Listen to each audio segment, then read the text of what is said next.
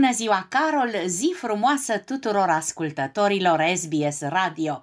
Creștini ortodoxi se află în zilele premergătoare floriilor, încărcate cu numeroase tradiții ale ultimei săptămâni din postul Paștilor, urmată apoi de săptămâna patimilor și sărbătoarea învierii Domnului. Sâmbăta următoare este cunoscută și ca moșii de florii, când se fac pomeniri pentru sufletele celor decedați, încheindu-se acum sărindarele, adică pomenirea morților făcută în fiecare sâmbătă din postul mare.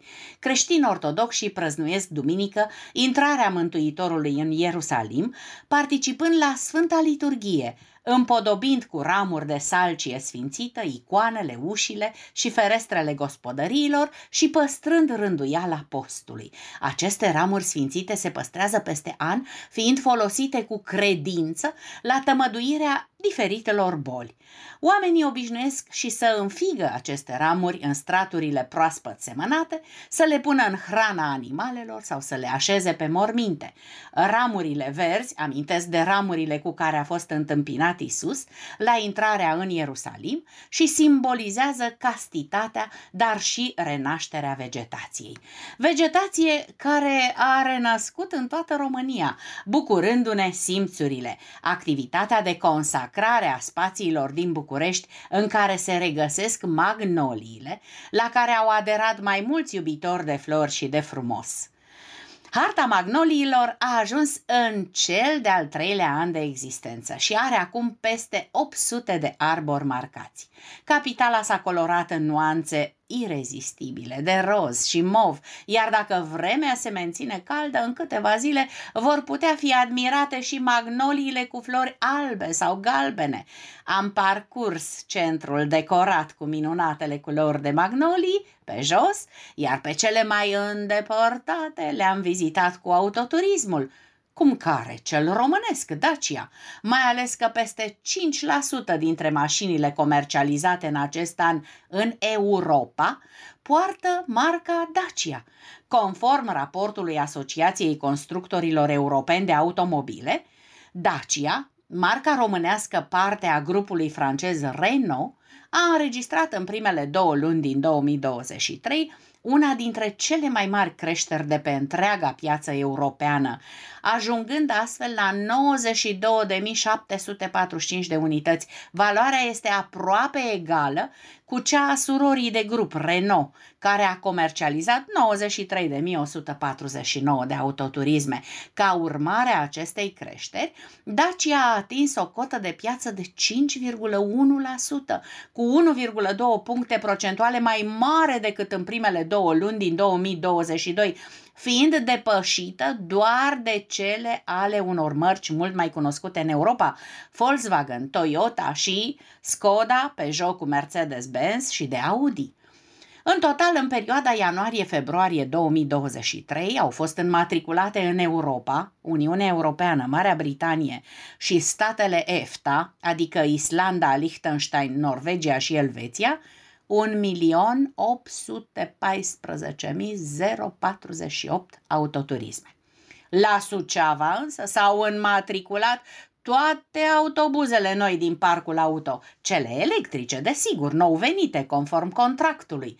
Suceava a primit toate cele 62 de autobuze electrice, primarul Ion Lungu anunțând recepția ultimului autobuz electric de la firma Solaris, dintre cele 15 care mai urmau să ajungă. În acest fel, transportul public local de aici, din Suceava, dispune de un parc electric de 40 de autobuze mari și 22 mici, care se încarcă la cele 19 stații de încărcare lentă și rapidă. În cel mai recent studiu Barometru Urban Calitatea vieții în orașele din România, realizat de Banca Mondială, pornind de la un sondaj cuprinzător privind calitatea vieții în 41 de localități urbane, Suceava se situează în topul clasamentelor la surprinzător de multe capitole, devansând orașe mari care au beneficiat de investiții puternice și dezvoltare în decursul a sute de ani, având și o poziție geografică favorabilă. În contextul studiului menționat, Acesta relevă că 80% dintre locuitori sunt mulțumiți cu viața pe care o au în mediul urban, de asemenea 91% din locuitorii din Suceava spun că apreciază calitatea aerului de aici. Acest lucru nu se datorează doar traficului, ci și poziției geografice a zonei. Mai mult de atât, nu există probleme de poluare fonică la Suceava, spre deosebire de alte orașe din România. În mai multe orașe din România s-a implementat deja transportul public electric, printre ele aflându-se Iași, Sibiu, Sighetul Marmației, Pitești, Târgu Mureș, Alexandria, Brăila, Constanța, Drobeta Turnu Severin, Focșani, Lugoș și Slobozia. Nu mai zicem de veteranul Cluj-Napoca, care vrea să elimine transportul public poluant până în 2028. Cluj-Napoca este orașul considerat cel mai atractiv la nivel național urban, urmat de Brașov și de Timișoara. Și face eforturi și pentru aerisirea intelectuală a locuitorilor județului, inaugurând o bibliotecă pe roți cu sute de cărți care pot fi împrumutate gratuit pentru elevii de la sate. O autoutilitară, a doua, transformată în bibliotecă mobilă, Book Track include 3000 de volume care ajung la elevii din mediul rural. Cele mai multe cărți sunt donate de oameni și de edituri, dar sunt și titluri achiziționate special pentru copii. Astfel, copiii din zonele rurale, cu acces restrâns la titluri variate și chiar la tehnologie, se pot bucura de cărți care vin la ei în fiecare book track și din care pot alege, împrumuta gratuit și citi până la următoarea sosire. Prima bibliotecă mobilă a luat naștere în iulie 2021, în perioada pandemiei, când accesul la lectură și la socializare era mai restrâns. Camioneta parca în curtea școlii, copiii împrumutau gratuit câte o carte pe care o returnau la ulterioara vizită. Următorul pas este să existe și a treia bibliotecă mobilă, cum altfel decât o dubiță electrică. Dacă ar exista 15 biblioteci mobile pentru județul Cluj, s-ar putea servi săptămânal fiecare din cele 75 comune din județ cu o medie de 100 de copii într-o școală comunală. Comunene sunt preocupările în această săptămână premergătoare florilor, de duminică, atunci când creștini ortodoxi au dezlegare la pește și îi sărbătoresc pe cei cu nume de floare.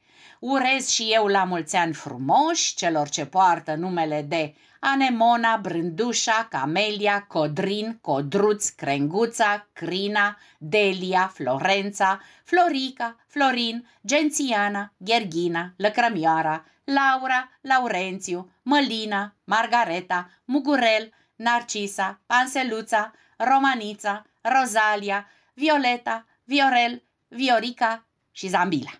Pentru SBS Radio a transmis din București, România, Anca Rodica Turcea.